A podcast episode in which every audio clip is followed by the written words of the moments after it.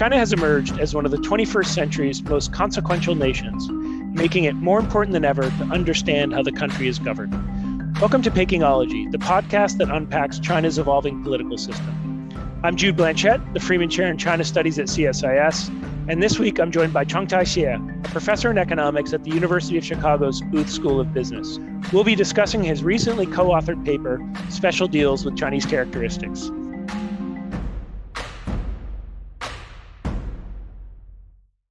Changtai, thanks for joining the podcast. Thanks, Jude. So, first question is How did you and your co authors become interested in this topic? And what was the initial research question or puzzle that you were looking to explain? The puzzle is we were looking at China in the late 2000s and, uh, and the you know, in 2011, 2012. And the puzzle that had been with us for a while was how do we make sense of, on the one hand, the outcomes that we were seeing from China, this in- incredible explosion of private businesses on the one hand, and the policies which seem to be, if you look at the actual policies on the ground, they seem to us to be really, really, really dysfunctional. If you think about, say, market reform, and you look at the timing of market re- reform, most of it really took place in the 1980s. And since then, it does look like, you know, with, with some notable exceptions, like with some notable exceptions, but most of, but most things have really gone backwards. So we were trying to articulate what is it that we were seeing with our eyes. The real genesis of this came, it's actually good that we're talking about this when it was in 2012 and 2013 when one person that eventually became a collaborator with us on this project, and I had also done some work with him, was uh, And he was asked by the Chinese government to be on this committee to look at the World Bank doing business indicators. Because what had happened was that Wen Jiabao back in 2012 found out about the World Bank doing business indicators. And in 2012, China's ranking in the World Bank's doing business indicators were even worse than what, what than what they were now. I think it was something like, you know, one of the ratings which I remember that, that we were trying to understand, like in terms of the ease of starting a business, China was ranked like 180 in the world out of 185 countries in the sample. I mean, you can imagine sort of the puzzle on the part of Chinese leaders when they're looking at these indicators. What they're seeing is that, look, we have all this business that is growing like crazy. How can it be the case that we are you know, we, we are ranked 180 in the world. The I remember in the year that we started to look at the data, the Democratic Republic of the Congo. So just to be clear, when we talk about the DRC, was ranked 150. Honduras was ranked 80. Was ranked 80, and, and you know, and and if you think about so sort of for the the audience in Washington, nobody talks about businesses in the DRC in the Congo as being a threat to American businesses. Nobody worries about businesses from Haiti. Um, and, you know, Haiti was ranked 70 in, in, the world. So it's sort of interesting now with all this news that's coming up about the World Bank business. There, there was an earlier version of, of, of sort of this discussion back in 2013. So there was a committee that was formed. My co-author Chong-En was, was the Chinese representative on this committee. So it was a committee that was headed by this guy who was the South African finance minister at the time, Trevor Manuel, I, I, I believe, and they recommended some changes, but fundamentally they didn't quite grapple with what was the the thing that didn't make sense about China in terms of the doing business indicators as we know now that it basically rolled and rolled that nothing really fundamentally changed and it ultimately led to the scandal that exploded just a few weeks ago. But in a sense, maybe that's one way to think about the puzzle. How can it be ranked 180, way behind Haiti, way behind, you know, the, what we think of as the basket cases of the world on the one hand, yet we are talking about China as being the number one threat to uh, some of the most dynamic, uh, some of the most innovative American companies. So how can we try to make sense what exactly is the Chinese model? And if you're to think about, so I would say that there are roughly two stories that were there at the time, which is really the story about, well, you know, I, I, would say like the dominant view among my colleagues at the University of Chicago was that it's, it's obviously about market reform. Uh, it's obviously just about market reform, but that story doesn't seem quite right to me because when, when, I look at what has actually happened, most of that was basically went away by the early 1990s. And there's also, an, I will say, another dominant story which has become even more dominant now, which is the story that oh, it's all about state capitalism, right? It's it's it's all about state capitalism. It's all about this central planning, state-owned firms, Chinese industrial policy, which I would say roughly is the dominant narrative in Washington now. But when you, when we looked at the facts on the ground, that also made no sense to us. It, it also made no sense because if you look at sort of the, the long run trajectory in China, it's that the state-owned firms have been shrinking, like the, the size of the sector. And then any piece of empirical evidence that one looks at is that what you find is that state-owned firms, basically, they are generally inefficient. They use resources inefficiently. They use resources inefficient. So it's really hard when you look at the facts on the ground to say that it's really about state capitalism. I mean, that, that is there. So what we were trying to articulate is what was it that we were seeing with our eyes? What was it we were seeing with our eyes? And, and then to try to come up and what we were seeing with our eyes, which is well known to anybody who was doing business in uh, China, you know, 10 years ago, and it's even true now, it's even true now, is that all of the dynamism was coming from what these thousands of local governments were doing. Right. And we were trying to just come up with a, with an intellectual framework on how to make sense of that. And that was this paper. For folks who haven't read the paper, we'll have a, a, a, link to it, which I which I recommend you do. The puzzle that we're wading into here is how to explain this high growth economy, very dynamic, with a you know growing, proliferating private sector, but without many of the formal institutional protections which a lot of classical economic theory and, and political science say would be a prerequisite for that dynamism and, and economic growth. So that gets us to the, the title of this paper, which is on this idea of special deals. Um, so I thought I'd, I'd start there by asking you, before we get into the specifics of your paper, what is a special deal? And I think related to that, are, are special deals something we're only seeing in China, or do special deals crop up in other economies as well? What is a special deal? A special deal is I will call it an informal arrangement that comes out of a bilateral negotiation between two parties. It's not something that is articulated in the rules. It is something that I think once you start to think about it, it's something that we see everywhere in the world. So China is certainly not special in terms of that. What is different about China is the scale of the special deals. It's three things I would say. So one is that the scale of the special deals.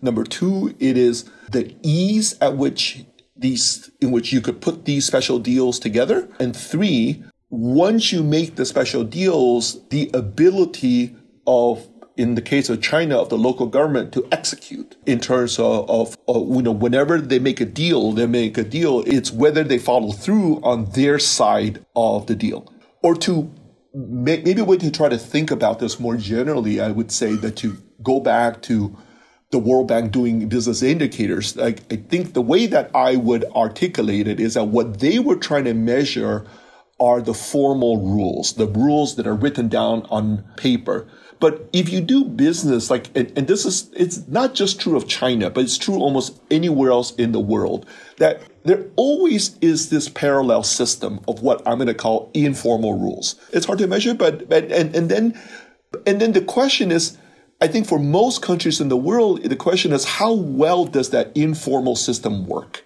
And in terms of what is different about China, it's that the way that the informal system works, it's it works differently than what you see in many other places in the world. That in almost sometimes the way I say it is that the informal system is so clear, so transparent, works so smoothly. I, so I'm, I'm talking about the world from 10 years ago that it almost is like the formal system.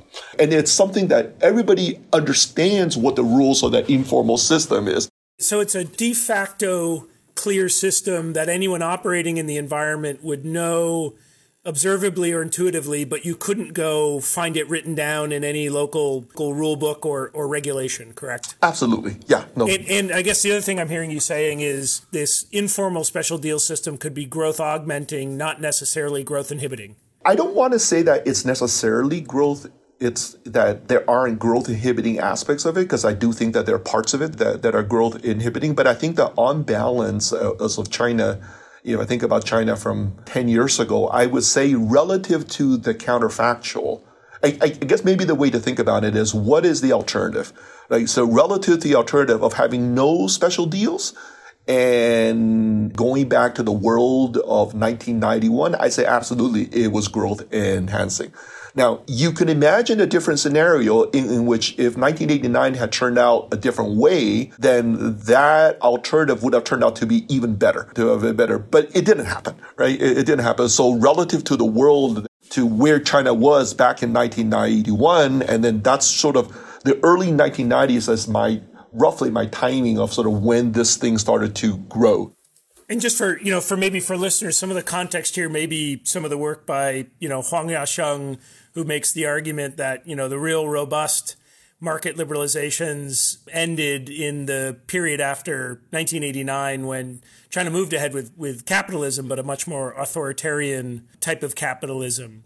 You know, Changtai, I wanted to ask you two questions. One is if you could walk me through a Chinese, a special deal with Chinese characteristics from two sides. The first side is I'm a Chinese firm how do I come into and gain access to a special deal? And a related question is obviously, special deals are scarce resources. Otherwise, they wouldn't be special. They would just be universal deals.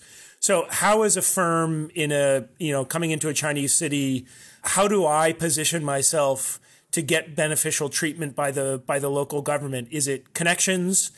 You know, is there there's some other way that I can get to the head of the queue such that I'm favored over another firm? Let me give you a description on what happens and what I see happening on uh, both sides. So, there was a city that we visited back in the summer of 2013 or 2014. It was a small, uh, like what the Chinese call a third tier city in southern China. The person that we knew in that city was the vice mayor of the education department. So the person's official job was was to run the public schools. It became very clear that although this was this person's official title and this was an official job responsibility, that is not what this person was doing with his time.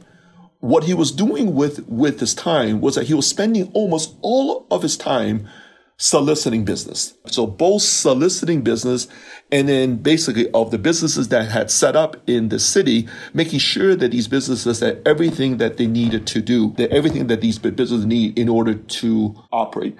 And then when we looked more into the city, it was clear that it wasn't just him that was doing it, but it was basically everybody in the local party bureaucracy that was doing the same thing. So it was it was him, the vice mayor of education, the vice mayor in charge of the uh, population planning department. That was the largest bureau. That was a body in charge of implementing the one child policy, uh, the the one child policy. But basically, everybody up and down the bureaucracy was uh, doing this. In the paper you described, we reproduced a flow chart that was given to us by the chief of staff of the vice mayor, in which the person told us proudly, "This is what we do," right? and it was was basically a flow chart that described, you know, the steps that they go through in order to do two things: to solicit businesses to come to to come to their city, and then after these businesses set up in their city, to basically do everything that they can to make sure that these businesses have everything that they need in, in order to grow. So I guess the first part of the question is that at the level of the local government, the way that you want to think about it is that when you go to a city, you basically have everybody in the local party in the local party bureaucracy do everything they can to get you to set up in their city. So it's it's not quite the way that you put it, which is what do I have to do to get them to pay uh, attention to me? The way that you want to understand what was going on was that everybody in the city is chasing after your business. And it's not just everybody in the city is chasing after your business, but then you have 2,000 other cities that are also ferociously chasing after your, chasing after your business. So Can I flip it then and say, okay, so I'm, I'm a vice mayor, I'm a party secretary. What is the tangible benefit or benefits that this rabid competition to bring companies to set up establishments and for me to capture their attention and potential tax base. Why is that so important to me as a as an official at a, at a municipality or province? You know, Jude, that's a great question. That's a good question. And I, I don't think there's a clear answer. I'll give you two answers. Let me just say that if you were to mention this is what local governments do with anybody in the party bureaucracy, everybody's going to say, of course, right? Uh, of course, this is what, what, what we do. I would say that the official narrative of uh, then you ask why is it that they're doing this, and then they will say that they do this because this is viewed as central for the development of the country, and this is viewed for the the, the for, for uh, central to the party, and if they show that they can do this, they, they, show that they, they can do this, then this is one of the key things that is measured by the organization department of the Communist Party. And if you show that you are successful at doing this, then you get promoted. Then you get promoted. So, so for the reader, for the people in the audience, I don't know, the organization department of the Communist Party, you may want to think about that as the personnel arm of the Chinese Communist Party that collects data, that interviews, and that I, I don't want to say that it decides on the promotions, but, but formally it is the body that at least announces the promotion decisions. What are the politics be behind what they do is a separate question altogether. That's one narrative. They do this because the Chinese Communist Party operates like like the personnel arm of General Electric 10 years ago. It's like one giant functioning, well-functioning corporation where they recruit talented people into the party. They develop their skills. They rotate people through different positions. They test and they get them to acquire skills. And one of the key skills that they're, that they're asked to develop is the ability to develop business. That's one narrative.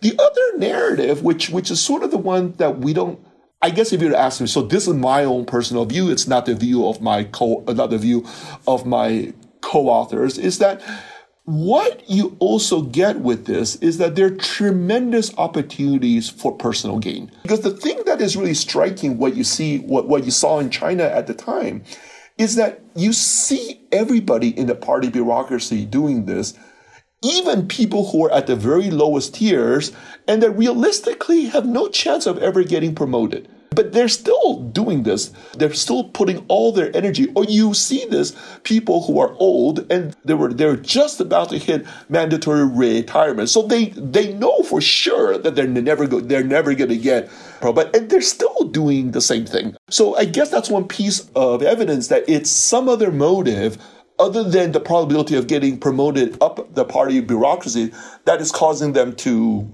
do this. So might that like if I facilitate you know, I'm a I'm a soon to be retired. Take your hard case or your edge cases of a young of a young cadre with no real meaningful promotion prospects or a, you know about to age out. Is my incentive here that in facilitating this, I might get equity or or some type of investment stake in some of these companies, or there's some other rent that I'm able to capture from facilitating, you know, market entry or, or bringing this business in? From just the anecdotal stuff that I've seen, I, I, I, see very little in terms of explicit bribes, in terms of explicit passing of money. That it takes the form of equity sharing. Like there's a company that is set up and there's a 20% share of the company. Most of the time, it's not directly held by the person, it's held by somebody else, you know, that, that is ties, that, that, that is tied. So maybe the way that I would say this is that I've, been asked this question uh, a few times. That is, okay, what you're describing sounds like rent seeking and corruption. Would you? And in a sense, that's absolutely correct. And I would say that the key, that's absolutely right. Then I, you would ask, what is it that is different about this process in China, the way that it works in China versus the way that something similar works in lots of other places in the world? And I would say that the key thing that seems to be different about China is that you collect rents only after you generate the rents in the first place. You only have something to take only after you enable the growth of the business that generates profits. So then there's something so that that company is worth something. It, what you create is not worth anything. Then there's nothing for you. You mentioned Yasheng's book, right? The question there is that if you want to think think about that particular narrative is you could almost close your eyes in that book and then you could take out the word China and just substitute country X, Venezuela or, or whatever country. And the book would look almost the same, right? They look almost like, uh, like the, that, or Nigeria or any other country. So the question is, what is it that makes China different? And I would say that it's, it's really how this system plays out. By the way, I was just thinking of another interesting, and I don't know if any work has been done on this, but you were mentioning, you know, kind of this white glove role that if someone has equity, if an official has equity in a company, it's usually not under their name or even necessarily under their kid's name. It could be a, a another acquaintance. I've always wondered about the informal institutions of trust that must be needed to facilitate that because of course if if I'm holding the equity stake of you know you know you're the you're the vice mayor of some city and you you have Jude Blanchette holding your equity stake that way it's not in your name I've always wondered how they facilitate that at scale because there would there would need to be a lot of trust or sort of mutually assured destruction now that I'm actually holding your equity because it's legally mine. But I've always thought that that's an interesting the kind of the the informal institutions around that white glove phenomenon are pretty interesting about how to how do you enforce loyalty of the white glove because they actually technically own your asset or, or your equity. I thought I thought is interesting. It's an interesting question. So you may have read the book that everybody is talking about, the the book Red, Red Roulette. So so one part of the book was basically describing how when the couple bought the three percent share of uh, Ping An Insurance, a third of that belonged to uh, Wen Jiabao's wife. But for for the first year, that one third share was not in her name. Was not in her name. That it, it was kept in the name of the couple of the couple in, in the book.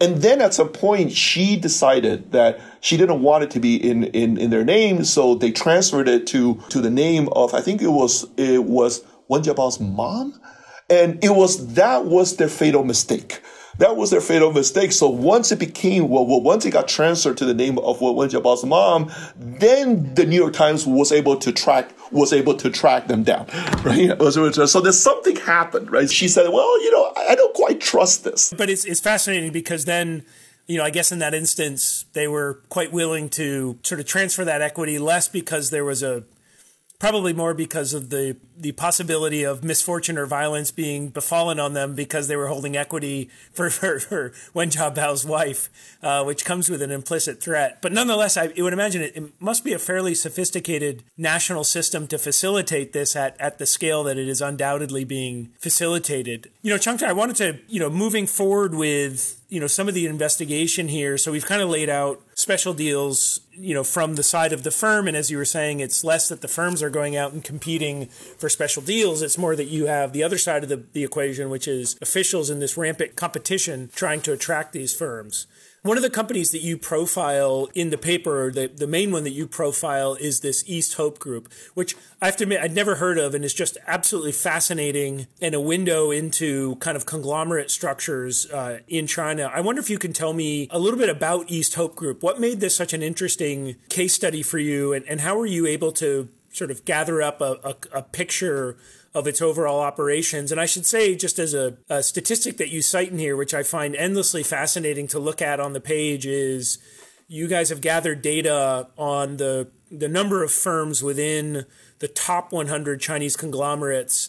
1995 compared to 2015. And in 1995, the average number of kind of subsidiary firms in a, in one of these big 100 conglomerates was 500, which already is an eye-watering number. But that it, it metastasized to 15,000 by 2015. So, you know, East Hope as one of these big conglomerates what did you learn, you know, investigating this company and, and just from like a, a, corporate governance perspective, how does the leadership of East Hope Group have any idea what's happening out at the furthest tentacles, you know, of the conglomerate structure?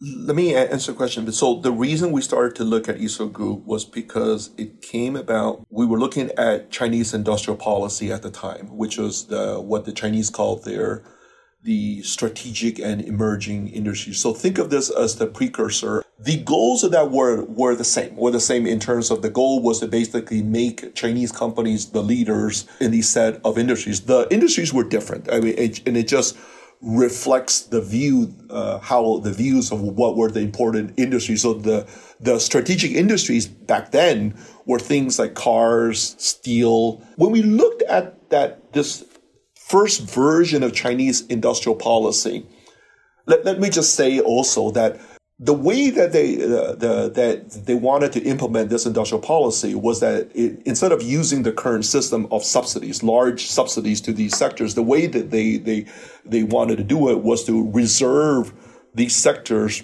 for a subset of state-owned firms. So the idea is that, for example, for cars, you know, only six state-owned uh, firms were allowed to produce cars in aluminum, only one company was allowed to be in that sector, which is a state-owned firm called the China Aluminum Corporation. What, what, what we started to look at was when you look at what actually happened, despite sort of what the goal was, what you saw was that the share of the state sector in every one of these industries, with one exception, fell like a rock. So basically, what we saw was these massive violations of what the central planners were trying to do. And at the same time, what you saw was, you know, lots of productivity growth that was taking place.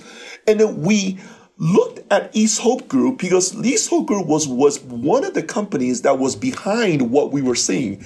It was one of the very first private firms that set up in the aluminum sector.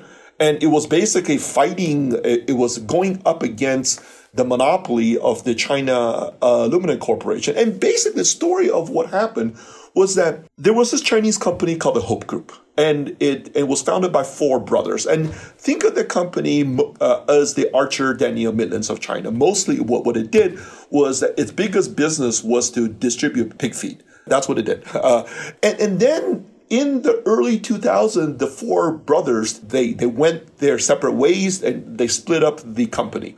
And one of the the brothers, this gentleman called Liu Yongxing, he took his company and renamed it the East Hope Group. He was looking at China then and he saw that there was huge potential in heavy metals. And he basically looked at aluminum and he said, look, you know, there's booming demand for uh, aluminum. There's one really inefficient company that controls 99% of the market. I can do much better. And then the main problem that he had was that what he wanted to do was illegal. It was a direct violation of state industrial policy. And not just that, that when the China Aluminum Corporation went public or public in the Western sense, like it went through an IPO in 2002. One of the things that happened as, as part of the IPO was that China passed a law that said that only the state-owned firm was allowed to buy aluminum. So, or, or, buy the raw material be, be behind it. So the, the goal was to make the IPO more uh, attractive in order to by consolidating the monopoly power of the China uh, Aluminum Corporation. What East Hope did is that it they understood the system and they understood the fact that China's main reserves of bauxite were basically sitting in this belt in western uh, Henan province. And they understood that the local party secretaries were very unhappy with state led industrial policy because what, what state industrial policy meant for them was that they were selling their stuff at below market prices. Mm-hmm. They, they, they were forced to sell the China Aluminum Corporation. So what he did is that he went to this small city in western Henan province, to this small obscure city called Sanmenxia, the main thing that Sanmenxia had were two things. One is that they sat on top of one of the biggest reserves of the metal that goes into uh, aluminum. They also had access to cheap electricity. So East Hope formed a joint venture with a state owned company in the city. Together, they created the first quasi private uh, aluminum company. And the China Aluminum Corporation fought them every step of the way but their jurisdiction or the political power of the China uh, Aluminum Corporation did not extend to this small city. So the way to think about what the East Hope Group did is that it leveraged the resources and what that city had to basically break into the monopoly of the China Aluminum Corporation. So that company came online in 2006, and it wasn't just them, but it was a couple of uh, other companies that were doing the same thing. And within a period of three to four years, despite the all the intention of, of uh, Chinese industrial policy, the market share of the China aluminum corporation fell from 99% to 40%. And that, I think, I, the, the, reason we tell that story, I think it's it's twofold to illustrate how sort of what people think of as Chinese industrial policy is something that I think has really held China back. Luckily for China, I guess in this period, there was no execution. There was no follow through of its industrial policy, precisely because of what this other part of, of the Chinese government was doing, which is that all these state, all these local governments, they were looking at this and they say, this makes no sense for me. And they formed these partnerships with guys, with companies like the East Hope Group, and they basically broke into, they, they, uh, and I think the consequence of that, I think that this has been on net good for China, that it's led to tremendous productivity growth in the aluminum industry in China. And it's not, and then you could tell the same story in the paper. We tell the story about cars that it didn't turn out to be the case that the six state owned firms kept their monopoly on, on the car industry. What you saw was lots of entry by private players using the same playbook that the East Hope Group did. So that's why we tell a story. And then I guess the other thing to go back to the earlier point was that for the local officials in Sanmenxia, this was like manna from heaven. It wasn't that you had to go begging to these guys. They wanted desperately to make this happen. It's a good question why they, they, they, they were desperate to make this happen. But in terms of what you see them doing, they were working 24 7 to get this deal off the ground. You know, I wanted to, Zheng just maybe bringing together a few threads here as we kind of close out the conversation. I wanted to fast forward all of, you know, this really amazing narratives and insights that you've drawn up on these investigations and do a little bit of speculation on where this sits now, this story sits now in 2021 after 10 years of Xi Jinping. And I guess my two questions are on the issue of industrial policy, it almost seems to me like Xi Jinping is aware of some of the weaknesses and gaps of industrial policy and some of the shortcomings from a, a too much of a decentralized approach. And so it seems that there's quite a concerted effort now to sort of reforge industrial policy 3.0 you just had a really good piece, a rerun by David Barboza in The Wire, but uh, was Project Syndicate before that. I think arguing that our focus here on the strengths of industrial policy, or what we perceive to be the strengths of industrial policy here in the West, overlooks some of the pronounced inefficiencies and downsides of it. Do you think Xi Jinping will be able to overcome some of these kind of structural limitations of political guidance of capital that comes through industrial policy? Or do you see these as enduring weaknesses in the system that will act as a drag on productivity and growth? Let me try to get some clarification on your question. When you mean political guidance, you mean the central government's industrial policy, or you do you mean what the local governments do? Okay, so let me add a an, an initial question: Is is the room for local action shrinking under Xi Jinping as he's using discipline campaigns to try to ensure mo- more cadres are looking to Beijing for direction, as the anti corruption campaign likely is policing the boundaries of, of special deals. And then finally, Xi Jinping seems to believe that there's too much on the line in terms of the, the high priority sectors, that Beijing needs to be calling more of the shots on industrial policy. How does that affect the story that you've been telling, both in terms of what the structure of you know actual existing industrial policy at the local level looks at but as a second question the overall efficacy of industrial policy moving forward so, in terms of the first question, I would say that in one sense, China is still a system of special deals. It has changed in the following way that is, it's changed in the way that 10 years ago, it was enough to get the support of some local party leader.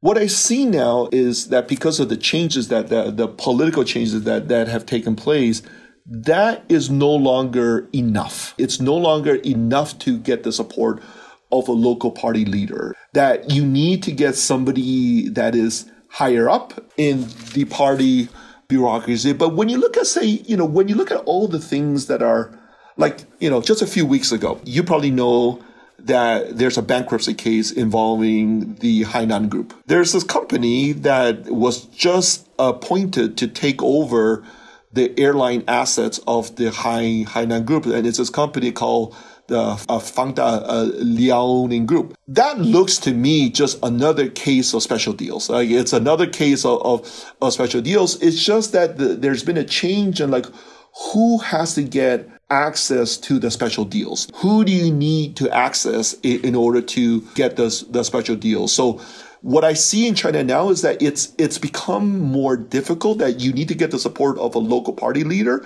but that doesn't give you enough protection. You need to get access to somebody that is higher up as well. The, the other change that, that I see is that local leaders they're now because of the uh, you know 10 years ago all they were doing with their time is that they were they were putting these deals together now i see them spending their time much more of their time on other things like political study sessions on, on um, and there's more of this fear of being accused of corruption that makes them much more cautious about what they are doing to your second question about industrial policy you know, I see the industrial policy as just being a continuation of the earlier version of industrial policy. So I, I don't I, I, think that there always has been this sense that there are sectors that cannot be left to the market. There are sectors, you know, that, I mean, that. And so I don't think there's, a, there's been a, any change in that, right? So I, I, guess I don't see this, this current version of industrial policy as being that different, uh, uh, as saying anything different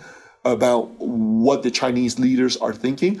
I do see this version of industrial policy as being far more dangerous because it's not about restrictions on entry, it's about free cash. And what I see local governments are doing is that what you saw them doing before was that they were basically trying to break Chinese industrial policy. Now, because it's free cash, they're saying, you know, why are we going to try breaking? Let's just, let's just try to take some of that free cash. So what I see local governments are doing is that instead of trying to fight it, what they're doing now is that they are, they are reinforcing the worst tendencies of Chinese industrial because who doesn't like free cash? Whereas before, there was only cash if you broke Chinese industrial policy. But now there's cash if you follow the guidance of Chinese industrial policy. And I, I guess my view on it is, is, that sort of both versions of Chinese and of central government industrial policy ultimately would are bad for China. But China was lucky in the sense that the first version was basically not implemented but the second one looks like it will be. The um, Commerce Secretary a few days ago made a comment that uh, we'll just close on this for your final observation. But the Commerce Secretary the other day said that U.S. has an effort to try to slow down Chinese innovation. The U.S. government also says it has a problem with Chinese industrial policy and the effect that that has on U.S. companies. Would I be interpreting your position correctly to say that if you are genuinely looking to slow down Chinese innovation and productivity, then you would want a proliferation of industrial policy because it drags down on, on Chinese growth? Yeah, that's exactly. I mean, I, I mean, just to refer to my op-ed that, that, that you mentioned, I, I guess I didn't say this explicitly, but the implication of what I'm saying is that if you really want to stop Chinese innovation, then what you want to do is that you want to encourage Chinese to do more industrial policy and you want them to support more more state-owned firms. That is, if you really are concerned about that, let's bring China back to where it was in 1978 that solves the problem. So it's yeah. So I do find, if you want to talk more about, it, I, I do find that that U.S. policy towards China is not quite sure how to describe it. That it's my guess is that it's in some sense it's schizophrenic. That is, on the one hand, it's thinking about China in the same way that it thought about Japan in the 1980s, but on the other hand, so I guess maybe the way I put it is that there seems to be this schism in terms of how I think the U.S. national security apparatus thinks about China, which is about uh, the threat posed by these powerful private companies, right? So I think about Huawei as being one example. And then on the other side, there's this economic apparatus of U.S. policy, like You know, so I, I would say the USTR, the the Commerce Department, and it's this quite can't quite articulate it. It's almost this formulaic view of what is it that poses a danger for the U.S. and not recognizing what sort of what the threat is as espoused by by the people from the national security side. So you got to decide, you know, what is it that you think the real threat is, and once you articulate what the real threat is, then you can decide on the right set of policies. But yeah, I mean, that's effectively what I'm saying that if you really think that the threat is about Chinese innovation, if you're successful at getting China to do what you're telling them to do, then that makes the problem worse. Changtai, thank you so much. I, I, I, just learned so much from the paper, although admittedly I skipped all over all the equations during the middle half of the paper. But this, this was really just a, a fascinating paper and a fascinating discussion, and definitely shifted my view on how I think about what I call state capitalism, where the locus of action is. And so I just can't recommend the paper enough. So really, thank you for for all your work, and thank you very much for your your time today. Okay, thanks, Jude. That was a lot of fun. If you enjoyed this podcast, check out our larger suite of CSIS podcasts. From Into Africa, The Asia Chessboard, China Power, The Trade Guys, Smart Women Smart Power, and more. You can listen to them all on major streaming platforms like iTunes and Spotify. Visit csis.org/podcasts to see our full catalog